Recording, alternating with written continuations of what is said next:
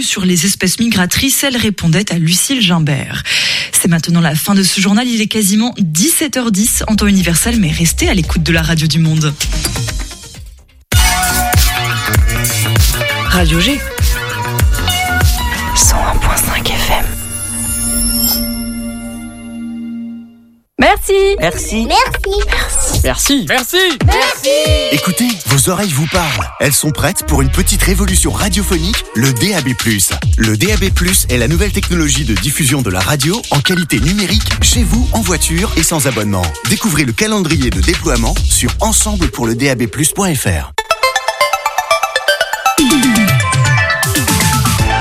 Topette, du lundi au jeudi, la quotidienne radio des Angevines et des Angevins avec Pierre Benoît. C'est donc parti pour une nouvelle semaine d'agitation locale angevine. Demain, nous serons avec un de nos partenaires culturels, le THV, qui signifie, contrairement à ce qu'on pourrait penser, le théâtre de l'Hôtel de Ville. C'est à Saint-Barthélemy-d'Anjou. Il y aura également la médiathèque de la Ranlou avec elle. Souvent, c'est Amélie qui sera là. Mercredi, on va rester en culture puisque nous serons avec la compagnie À Travers Champs qui est actuellement en résidence artistique au lycée du Fresne.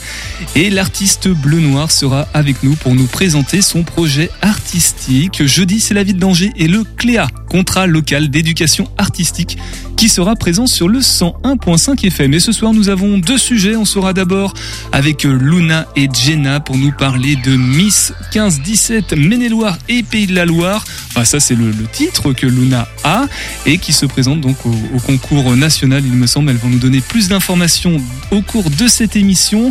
Mathéo, en deuxième partie, si tu veux bien t'emparer d'un des micros, tu vas interviewer un grand monsieur. Et oui, bonsoir Pierre Benoît, bonsoir à tous. Je serai avec monsieur Emmanuel Dupont qui est directeur du château du Plessis Macé.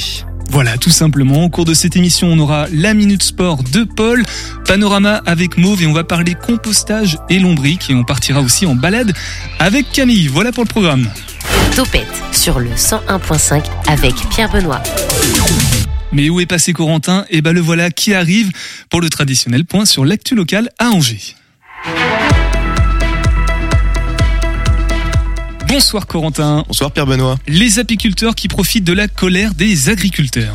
Après les agriculteurs, les apiculteurs se sont mobilisés la semaine dernière en France contre la suspension du plan Éco-Phyto. Celui-ci vise à réduire l'utilisation de produits phytosanitaires dans les exploitations agricoles. Ces jours de contestation n'ont pas été vains et ont permis une prise de conscience générale pour les Français, celle d'acheter local et bouder les produits des grandes surfaces pour lesquels on ne connaît pas la provenance. Cette prise de conscience, l'entreprise Miel Girard basée à Bray-les-Vignes a pu le constater. Leur vente aurait bondi de 20% depuis le début de la crise agricole, selon le Courrier de l'Ouest. Les consommateurs se fournissent désormais sur les marchés et les petites épiceries. Une bonne nouvelle pour les apiculteurs qui font face à une concurrence déloyale avec des miels du monde entier vendus moins cher. En plus d'être une des plus grosses exploitations du département, Miel Girard sera le seul et unique représentant des apiculteurs de la région au Salon de l'Agriculture. L'objectif, défendre les intérêts du territoire et gagner en visibilité. En 2023, leur vente en ligne a explosé suite à un reportage de France 3 sur leur stand. Cette année, le salon se déroulera du 23 février au 3 mars. Peut-être la fin des rassemblements des vieilles bagnoles. Depuis 2021, chaque deuxième dimanche du mois, l'association Belle Mécanique Club Angers organise un rassemblement de voitures de collection, place du Maréchal Leclerc. Porsche, Cadillac, Alpine, les fans de voitures de collection se régalent. Pourtant, d'ici quelques temps, cet événement pourrait être arrêté. En cause, les zones à faible émission visant à bannir les véhicules les plus polluants dans la ville de plus de 150 000 habitants. Dans les 11 métropoles qui ont déjà mis en place le dispositif, des dérogations existent pour les voitures de collection. Selon le Courrier de l'Ouest, les collectionneurs ne sont pas inquiets de la situation. Jacques-Olivier Martin, adjoint au maire d'Angers chargé de la voirie, indique que pour l'instant aucune décision n'a encore été prise concernant une possible dérogation pour les voitures de collection. Le rassemblement, lui, va continuer jusqu'à une possible annonce de la ville d'Angers. Déjà 300 000 € pour une start-up angevine. Ciao Ciao, c'est le nom de cette entreprise du Maine-et-Loire qui ne cesse de faire parler d'elle. Des kits d'aménagement pour voitures installés en 5 minutes pour pouvoir aller vivre une expérience en pleine nature à moindre frais. C'est l'idée qui est sortie de la tête de son créateur Julien Boucaud. Du tissu assemblé près de Saumur au bois de peuplier produit en Loire-Atlantique, le projet plaît aux investisseurs et aux personnes. Près de 350 l'utilisent déjà. D'ici fin 2024, l'objectif est fixé à 1000 utilisateurs. Mais pour atteindre ces chiffres, Ciao Ciao travaille sur une nouvelle gamme de produits et sur une nouvelle offre. Ils sera possible de louer ses kits à la journée pour un week-end. Une levée de fonds a démarré il y a une dizaine de jours. Julien Boucaud, fondateur de Ciao Ciao, nous raconte. Ça démarre très bien parce qu'on est à 350 000 euros levés en 11 jours. Donc c'est hyper bénéfique, ça démarre très fort. On vise 600 000 euros.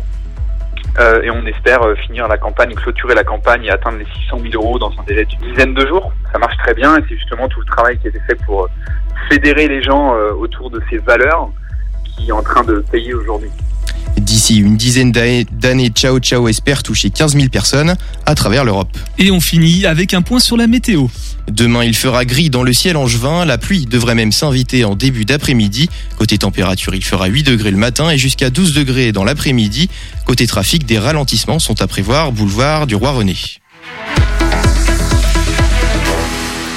Merci beaucoup Corentin, j'en profite pour vous rappeler que la grande vente caritative de 8000 livres sera organisée à la salle d'Avier les 16 et 17 février, donc ce week-end de 9h à 19h. C'est organisé par les clubs Service Féminin Agora et Ladies Circle d'Angers.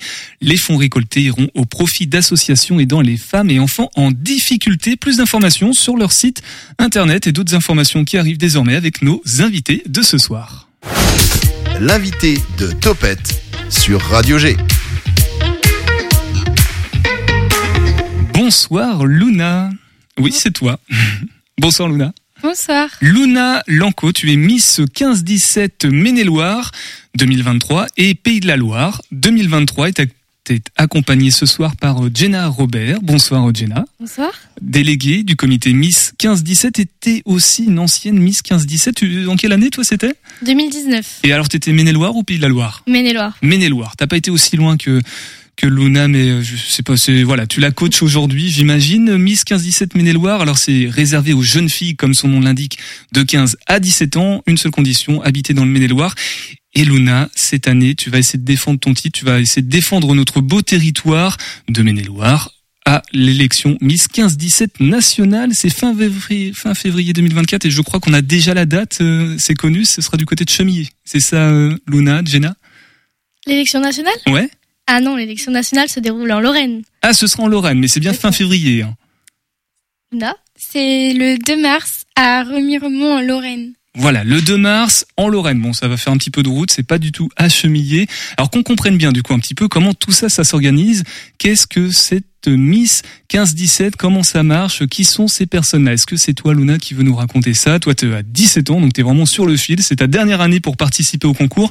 Qui sont ces Miss 15-17 du coup ?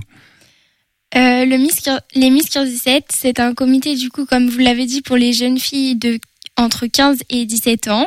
Il n'y a pas de critères physiques à part faire 1m50 minimum.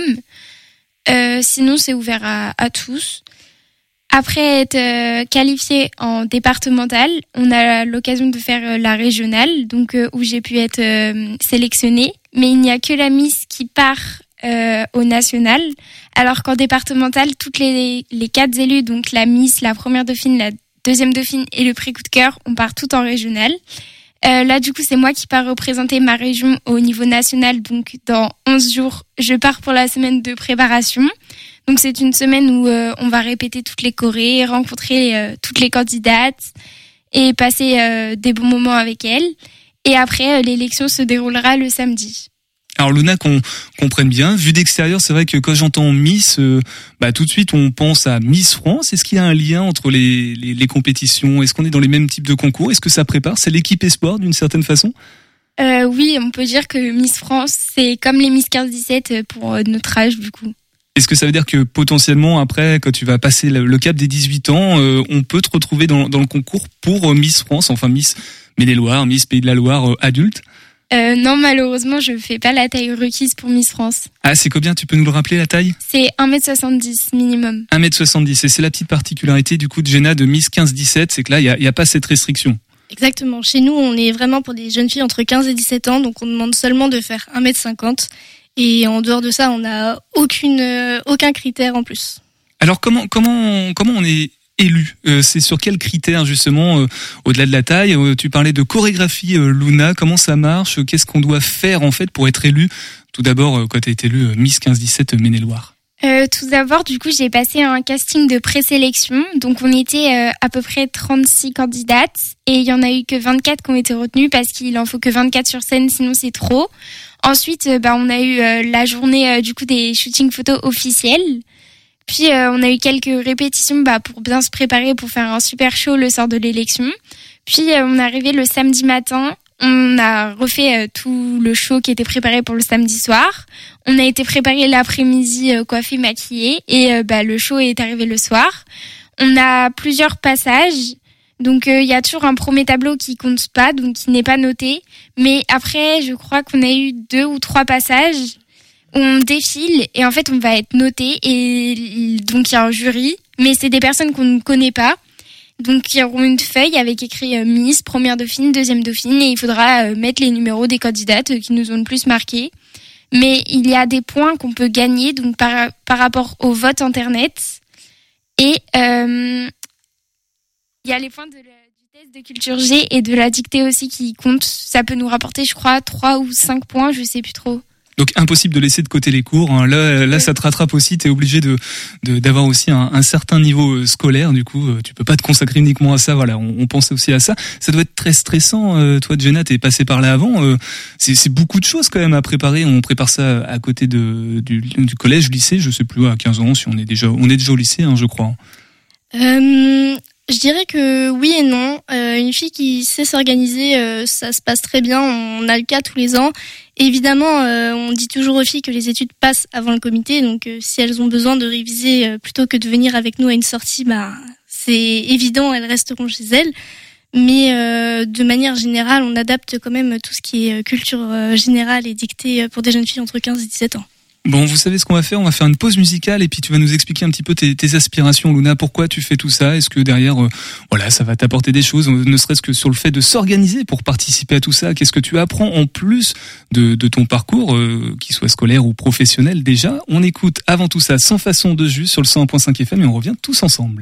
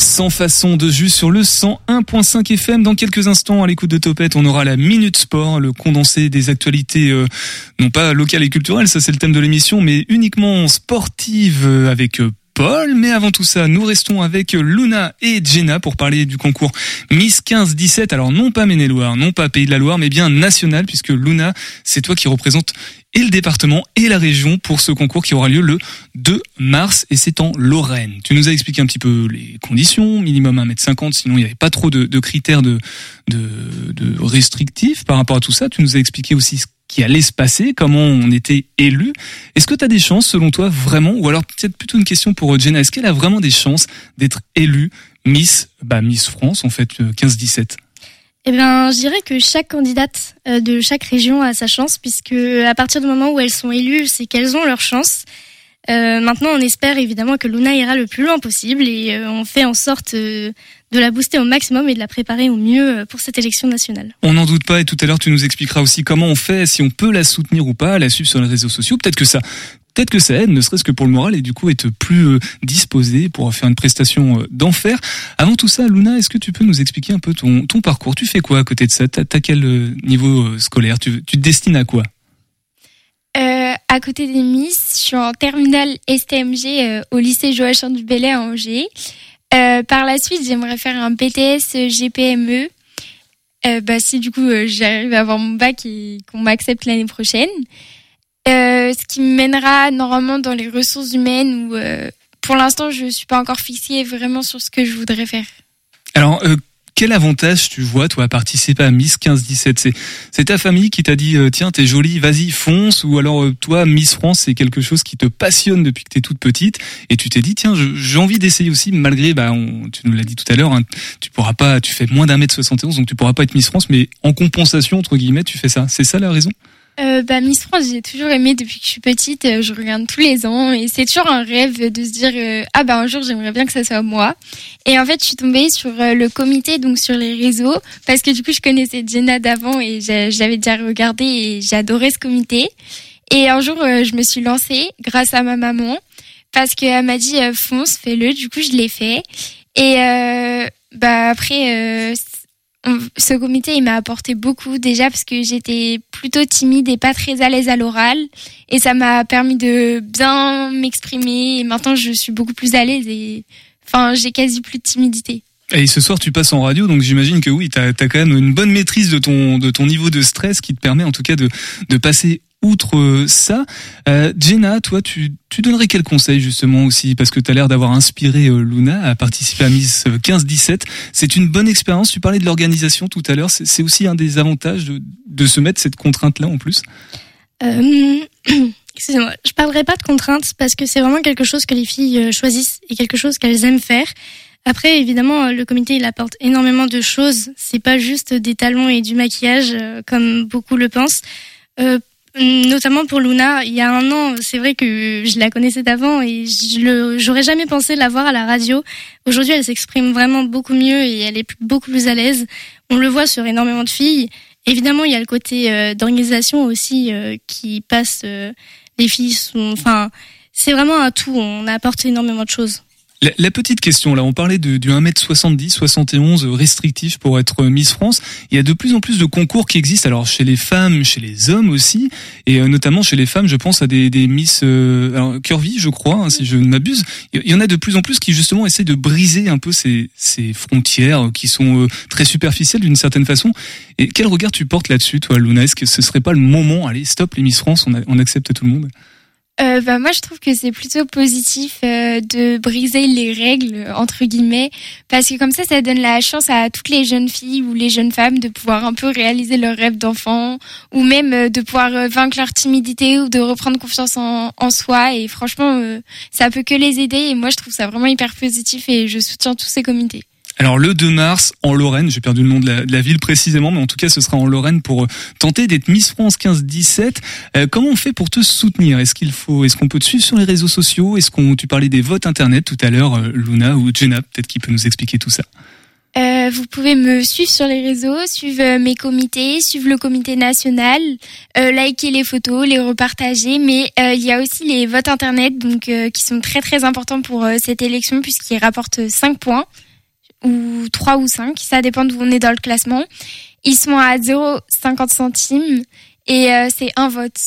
Du coup, ça peut m'aider beaucoup. Et là, pour ceux qui ne pourront pas être à l'élection nationale du 2 mars sur place, il y a le live qui est sorti et il est à 7,50 € et ça me permettrait de remporter plus de votes. Jenna, des informations complémentaires peut-être, le site internet, d'autres comptes Instagram ? Alors, effectivement, on peut retrouver le lien pour voter sur les comités Pays de la Loire, donc comité Miss 15-17 Pays de la Loire et comité Miss 15-17 national. Donc c'est un lien Hello Asso, et puis on cherche le petit nom Pays de la Loire Luna et on peut y ajouter des petits votes pour l'emmener le plus loin possible. Eh ben, c'est noté. Merci beaucoup. En tout cas, Jenna, toi, tu es une des déléguées du comité Miss 15-17 Maine-et-Loire. Et toi, Luna, tu es donc Miss 15-17 Maine-et-Loire et Pays de la Loire 2023. Et voilà, on l'espère, en tout cas, on te le souhaite. Miss France 15-17 2024. Hein. Ce sera pour 2024, on est bien d'accord. Oui, c'est ça. On te souhaite plein de bon courage. Merci d'être passé ce soir dans Topette. On va rester dans la prestation, mais un peu plus sportive maintenant avec toi. C'est l'heure de la Minute Sport. La Minute Sport de Topette.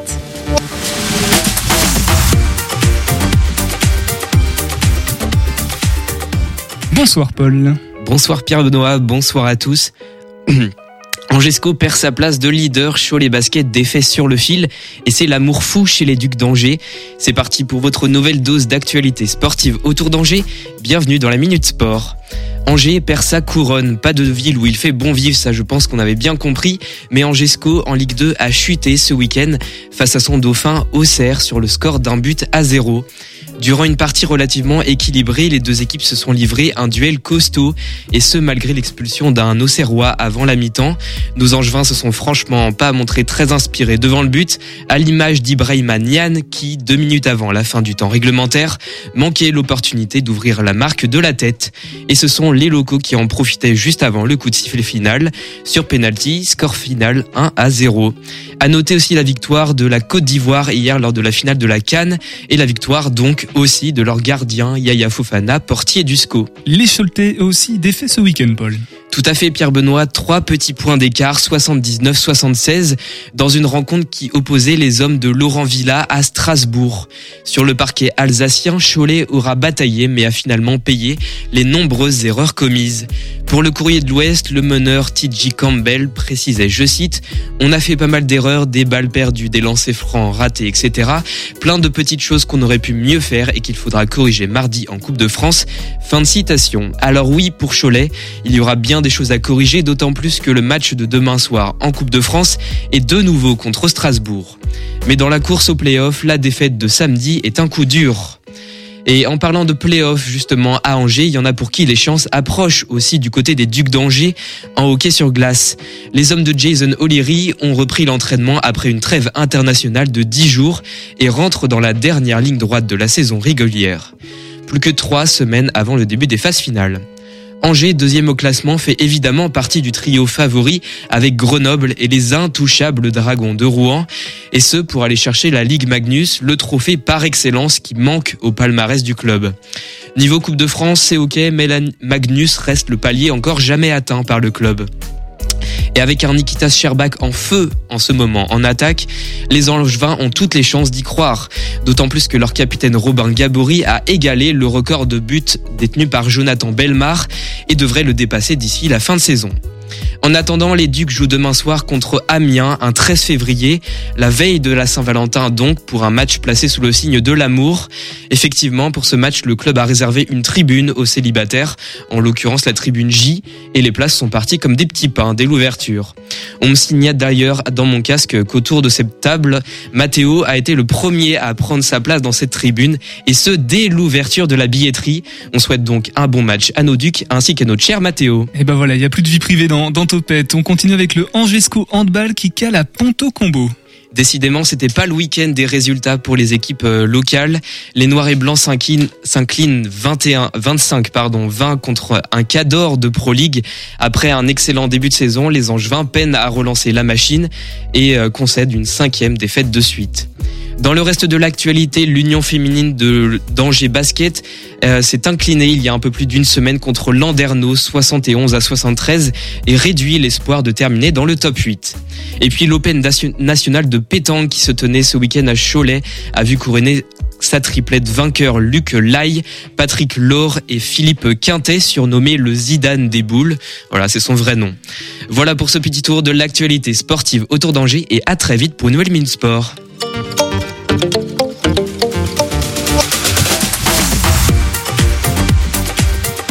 Et ben on retient voilà le Zidane des boules. Allez, on va passer à toute autre chose. Paul, si tu veux bien laisser ta place à Mathéo qui rentre en studio pour notre deuxième invité de la soirée. Mais je vais laisser Mathéo tranquillement annoncer de qui il s'agit. 18h10, 19h, Topette avec Pierre Benoît. Mathéo, c'est ta fête aujourd'hui, hein ? Et ben oui, faut croire, c'est aussi bientôt la fête des amoureux. Malheureusement, je n'y serai pas. Mais en tout cas, aujourd'hui, on est avec toi, Emmanuel Dupont. Tu es directeur du château du Plessis Macé. Château du Plessis Macé qui est fermé depuis le 1er octobre pour cause de travaux. On va en parler tout de suite. Bonjour déjà. Enfin, bonsoir plutôt, Emmanuel. C'est un bon début, bonsoir. Beaucoup de choses ont changé depuis l'automne au château du Plessis Macé. Peut-être une des plus grosses rénovations qu'a connu le château depuis longtemps. Parlons un petit peu de ces travaux dans un premier temps. Qu'est-ce qui a été rénové ? Alors, ce qui se passe, en fait, c'est qu'il y a une campagne de travaux assez conséquente, effectivement, qui s'est opérée depuis le 1er octobre. Ça faisait 20 ans qu'on n'avait pas eu un tel chantier. Et celui d'il y a 20 ans qui avait vu la réfection de toute la cour, c'est-à-dire le dessin actuel que l'on a, en fait, il a 20 ans. Il ne ressemblait pas à ça il y a 25 ans. On n'allait pas autant en profondeur. Là, ce qui s'est passé, c'est qu'il y avait toute une remise à niveau de tout ce qui existait en termes de réseau. Donc c'est assez technique, mais tout ce qui est réseau de chaleur, donc pour amener le chauffage, tout ce qui est réseau électrique, les eaux usées, l'eau courante, la fibre optique, la sécurité, enfin voilà, pour essayer de remettre ça à plat, remettre tout à niveau, et surtout desservir, et notamment par exemple sur le système de sécurité incendie, en fait, toutes les zones du château sans exception, ce qui n'était pas complètement le cas aujourd'hui.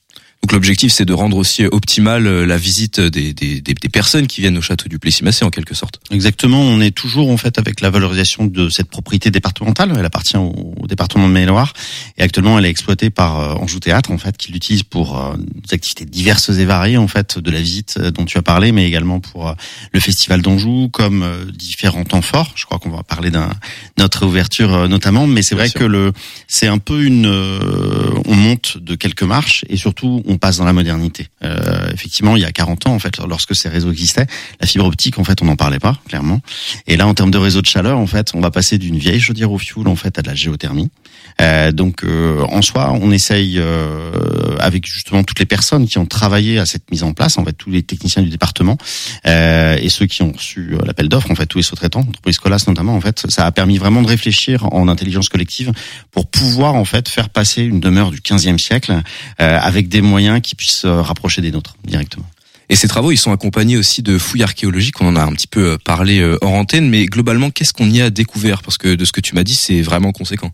Alors, ce qui est intéressant, c'est qu'on a la chance en Maine-et-Loire, pas le cas dans tous les départements, mais d'avoir une très grosse et très conséquente en termes d'efficacité et de pertinence équipe d'archéo.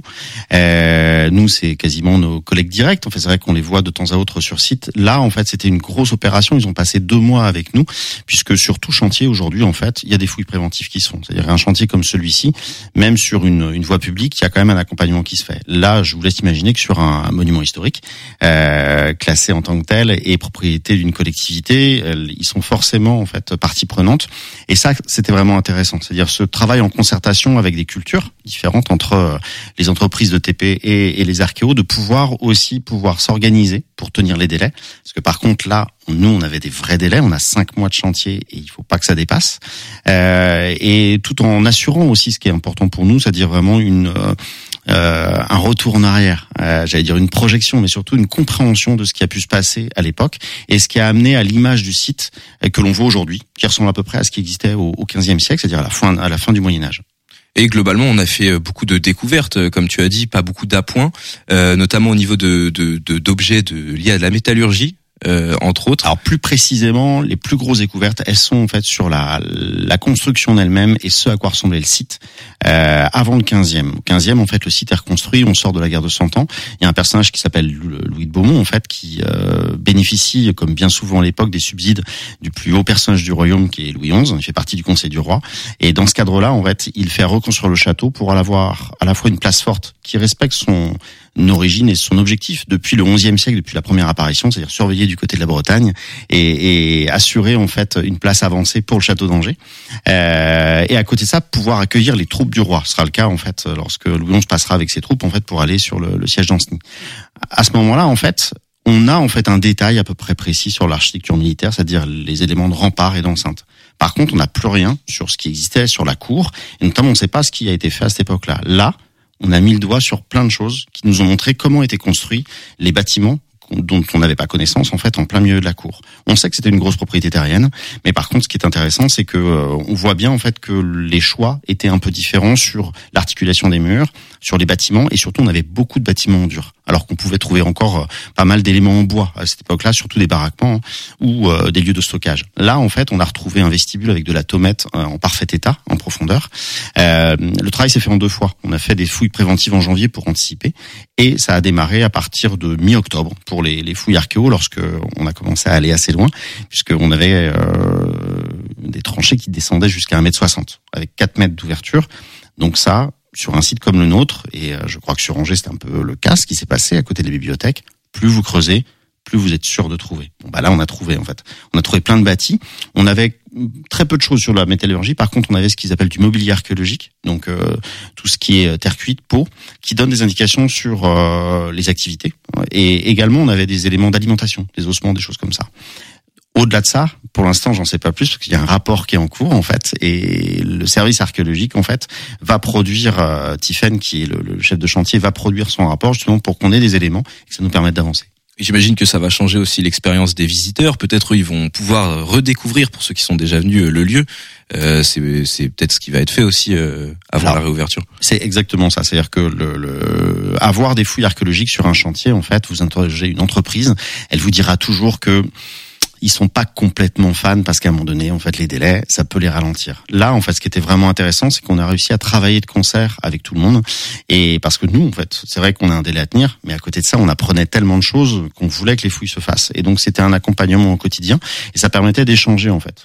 C'est une chance pour nous d'avoir des archéos pendant 2 mois, en fait, sur site et de pouvoir croiser, en fait, les avis, les regards avec leur expertise et de se nourrir de ça. Donc, c'est vrai qu'à partir de l'été prochain, même là, on va en parler à la réouverture, ça va nous permettre, dès qu'on a le rapport, de pouvoir un peu moduler en fait nos discours et surtout expliquer clairement en fait ce qu'on a en dessous, ce qu'on a au sous-sol et qu'on ne voit pas.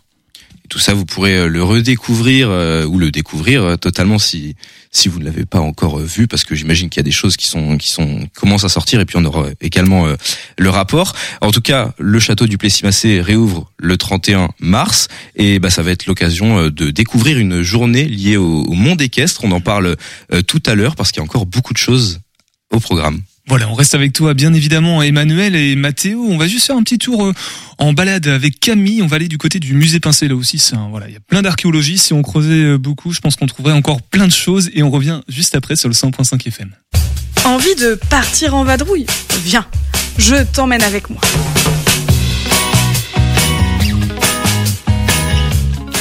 Aujourd'hui, nous partons ensemble à l'hôtel musée Pincé à Angers. Il se situe rue Le Neuleveux. Et c'est un édifice majeur de la Renaissance. Prends tes billets et allons-y. Ça fait longtemps que je voulais le découvrir. Pas assez de temps, peu d'horaires d'ouverture, mais aujourd'hui, ça tombe parfaitement. Un premier tour dans la cour permet d'observer de plus près l'architecture. Des gargouilles, anges, blasons, des fleurs, les murs sont richement décorés. Rentrons dans le musée. Au rez-de-chaussée, nous retrouvons une exposition temporaire sur les spectacles à travers le temps et dans le monde. Nous découvrons des masques d'artistes, des marionnettes ou encore des instruments de musique. Les salles sont très belles et les expositions sont joliment mises en scène. Un peu plus loin, on peut faire sa propre lithographie. Un petit poisson rouge et bleu fait à la main. Vas-y, fais le tien, c'est un joli souvenir. Nous montons les marches menant au premier étage. L'exposition permanente permet de découvrir des objets des civilisations antiques, méditerranéennes, précolombiennes et asiatiques. De nombreuses pièces permettent de se plonger dans l'histoire et d'y découvrir des objets rares. Vases grecs, sarcophages égyptiens, masques japonais, statuettes. Un dernier tour des œuvres historiques et nous redescendons dans la cour intérieure de l'hôtel-musée. Mais d'ailleurs, pourquoi l'appelle-t-on l'hôtel-musée ? Avant le XVIIIe siècle, le bâtiment appartenait à de riches familles nobles de l'Anjou. Il a ensuite été transformé dès le XIXe siècle en musée, déjà dans le but de découvrir des civilisations antiques étrangères. Allez, on file, allons se balader un peu dans le centre-ville d'Angers. Pas encore rassasié ? Très bien, sache que la collégiale Saint-Martin, plus vieille église d'Angers, promet une belle découverte. Un petit plus, sa crypte permet de découvrir des vestiges mérovingiens et gallo-romains. Tu m'en diras des nouvelles. Et nous, on se retrouve très vite pour de nouvelles explorations angevines. Bisous ! Et oui, on part d'un bout à l'autre du département grâce à Camille et grâce à nos invités de ce soir. 18h10, 19h, Topette sur Radio G. Parce que Mathéo est bien accompagné avec Emmanuel et on repart au château du Plessis Macé. C'est ça, on est toujours avec toi Emmanuel Dupont, directeur du château du Plessis Macé. On a parlé du pourquoi le château était fermé depuis le 1er octobre. Eh bien, il réouvre le 31 mars, ça va vite arriver. Et justement, on a une journée qui est prévue pour le 31 mars. Les horaires, c'est de 10h30 à 17h. Elle est sobrement intitulée « Le château lâche les chevaux ». Déjà, une chose à retenir, c'est dans le nom. Le thème, ce sera le monde équestre. Exactement, en fait. Alors, tout le monde doit se poser la question de savoir pourquoi, en fait, on va parler cheval sur cette journée-là. On est dans une année très sportive, particulièrement avec les JO, mais vraiment dans son état général. Et nous, ce qu'on a interrogé, c'était de savoir à quel niveau on pouvait aussi marquer le coup avec un événement très fort pour réouvrir le site.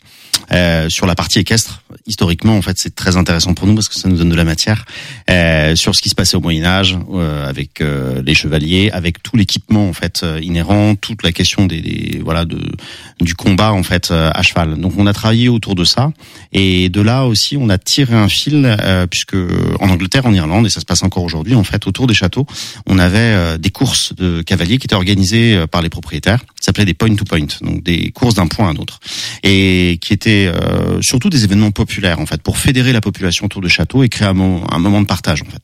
Et on est parti de ça en fait, comme on avait des thématiques assez fortes autour du cheval historiquement, comme je le précisais, pour aller en fait travailler un secteur qui est très fort en Anjou. Alors Anjou, Mayenne, dans tous les cas chez nous en fait, il est très présent, c'est-à-dire la filière équestre et s'associer en fait avec le Mondial du Lion puisque c'est eux qui sont partenaires avec nous, également voilà, le président des courses de pays qui va nous amener différents éléments puisque dans ce cadre-là, on a créé une ossature de programmation et on aura des courses de cavaliers amateurs dans le pré juste à côté du château avec à la fois différentes races de chevaux de proposer et différents registres. Donc je m'explique, en fait des poneys, des Islandais en fait de base qui vont démarrer.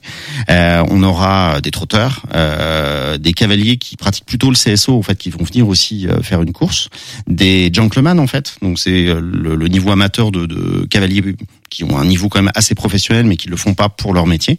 Et on aura même des courses de percherons. Donc en tout ça fait 6 courses de cavaliers qui s'apparentent à ce qui se fait donc du côté de Chalon-la-Poterie en fait organisé justement par cette association des courses de pays.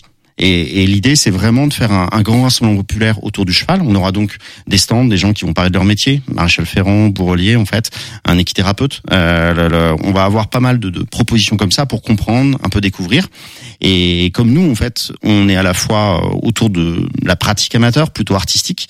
On est plutôt parti vers l'artistique et on a été programmé aussi des propositions qui vont aller dans ce sens-là. On a beaucoup de chance d'accueillir la compagnie Paris-Bénarès qui vient de Nantes, qui a un cheval mécanique à l'image des machines de Lille en fait, donc qui va être proposé 2 fois dans l'après-midi au public. L'hippodrome de Poche va accompagner les Arvers, on va pouvoir parier pour 2 faux sur des cavaliers qui cavalent pour 2 faux également. Et on a une proposition de manège théâtralisé qui s'appelle la Chevauchée Fantastique avec 2 comédiens qui vont occuper toute la journée. Ça se rajoute avec du pathème poney et j'en passe et des meilleurs autour des médiations, des visites théâtralisées du château.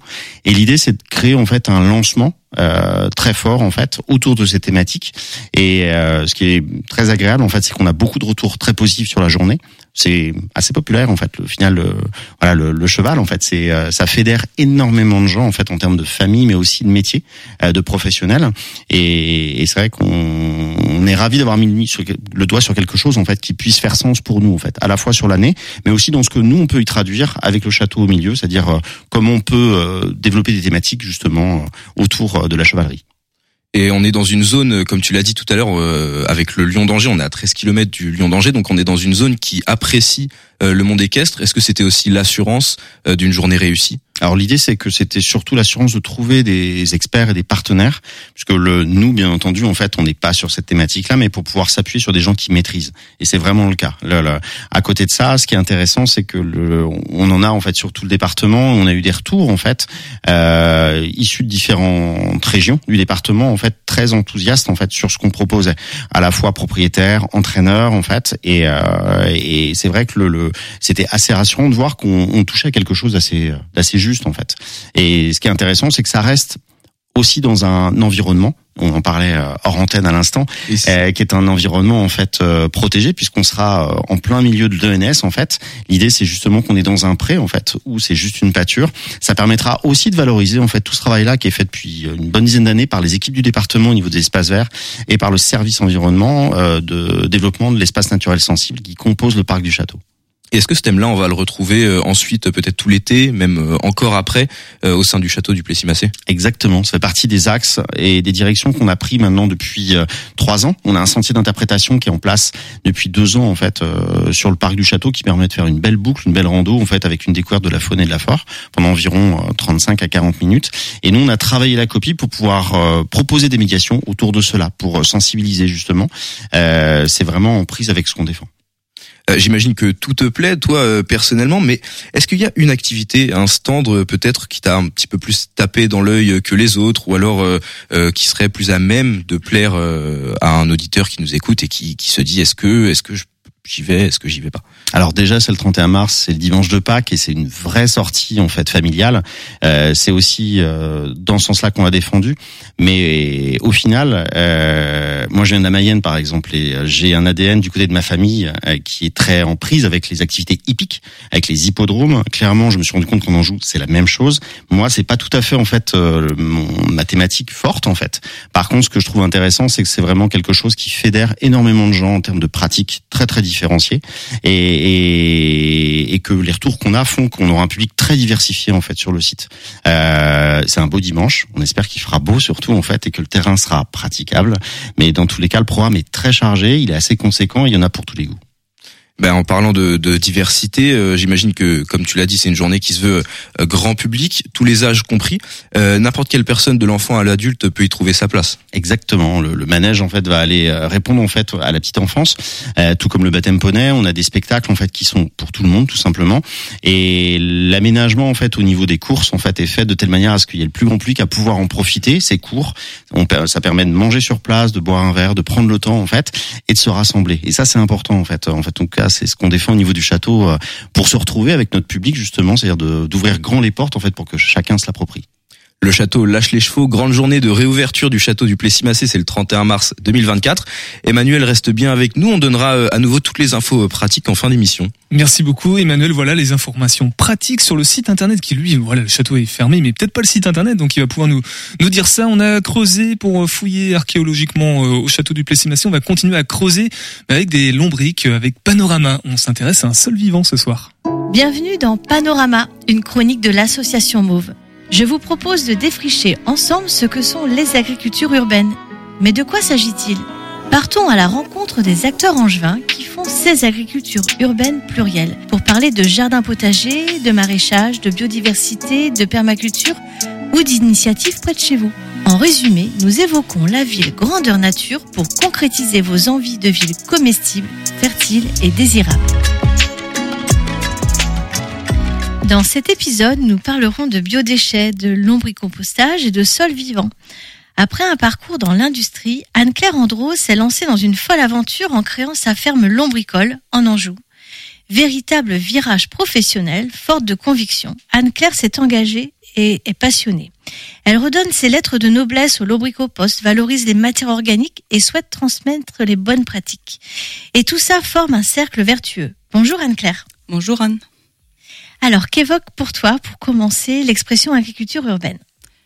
Agriculture urbaine, je pense qu'il y a autant de définitions que de quartiers. Mais à mes yeux, les agricultures urbaines permettent de cultiver et de consommer hors sol, principalement, en milieu urbain. Et comment t'es venue cette idée de reconversion professionnelle et ce projet de ferme lombricole ? Alors ça fait plusieurs années que je mûris ce projet en moi.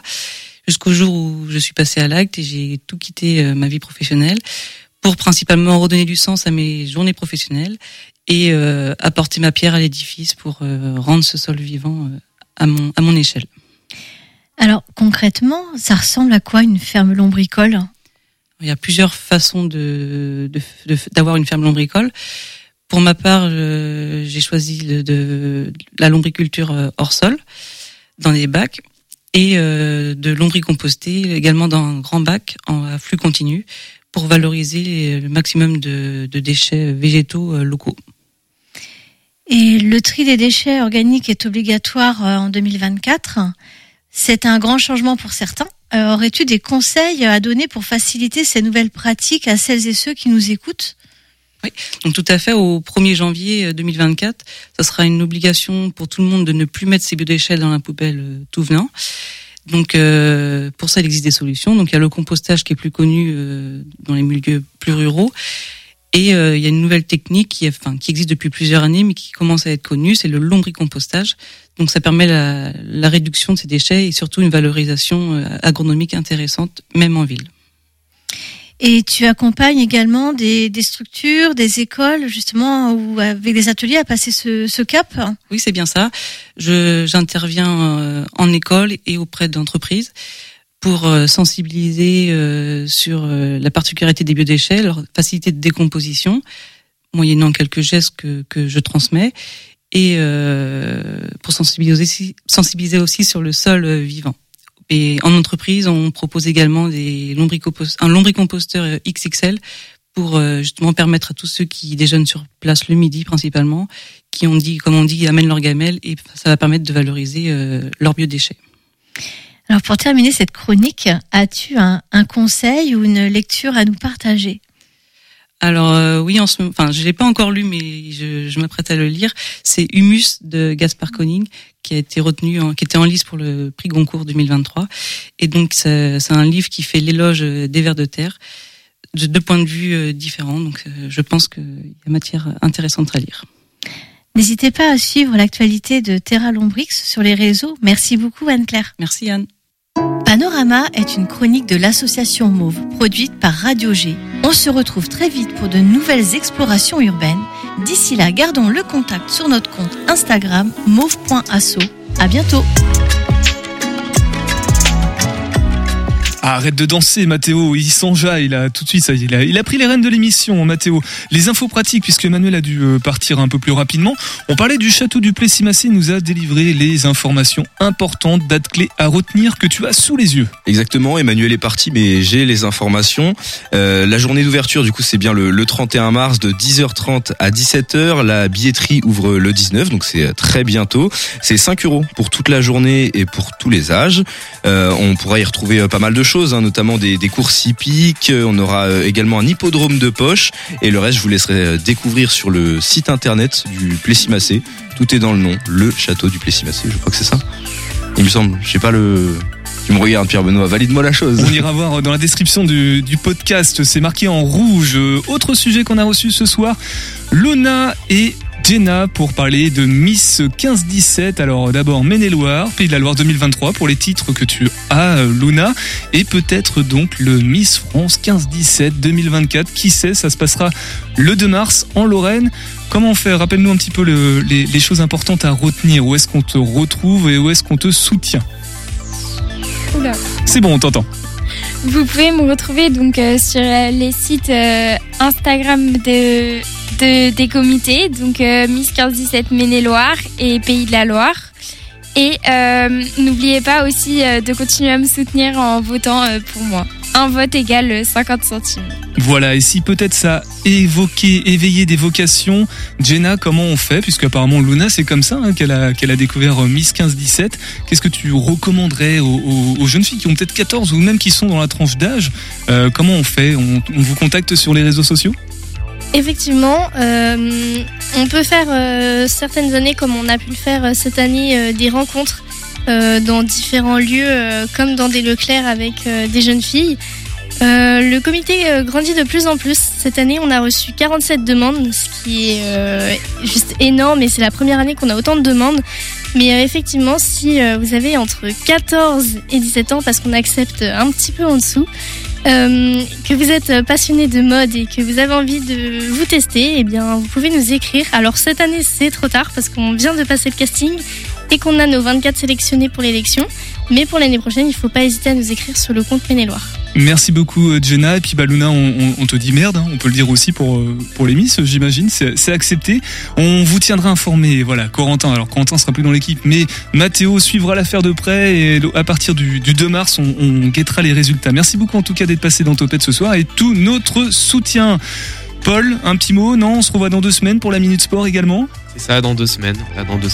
Voilà, et puis bah, nous on se dit à demain, on sera avec le THV, le théâtre de l'Hôtel de Ville de Saint-Barthélemy d'Anjou. Mercredi, on sera avec la compagnie À Travers Champs qui est en résidence actuellement au lycée du Fresne. On aura aussi l'artiste Bleu Noir. Jeudi, on va parler contrat local d'éducation artistique. On fait beaucoup dans l'artistique, voilà, cette semaine dans Topette. Prenez soin de vous, à demain, 18h10. Topette.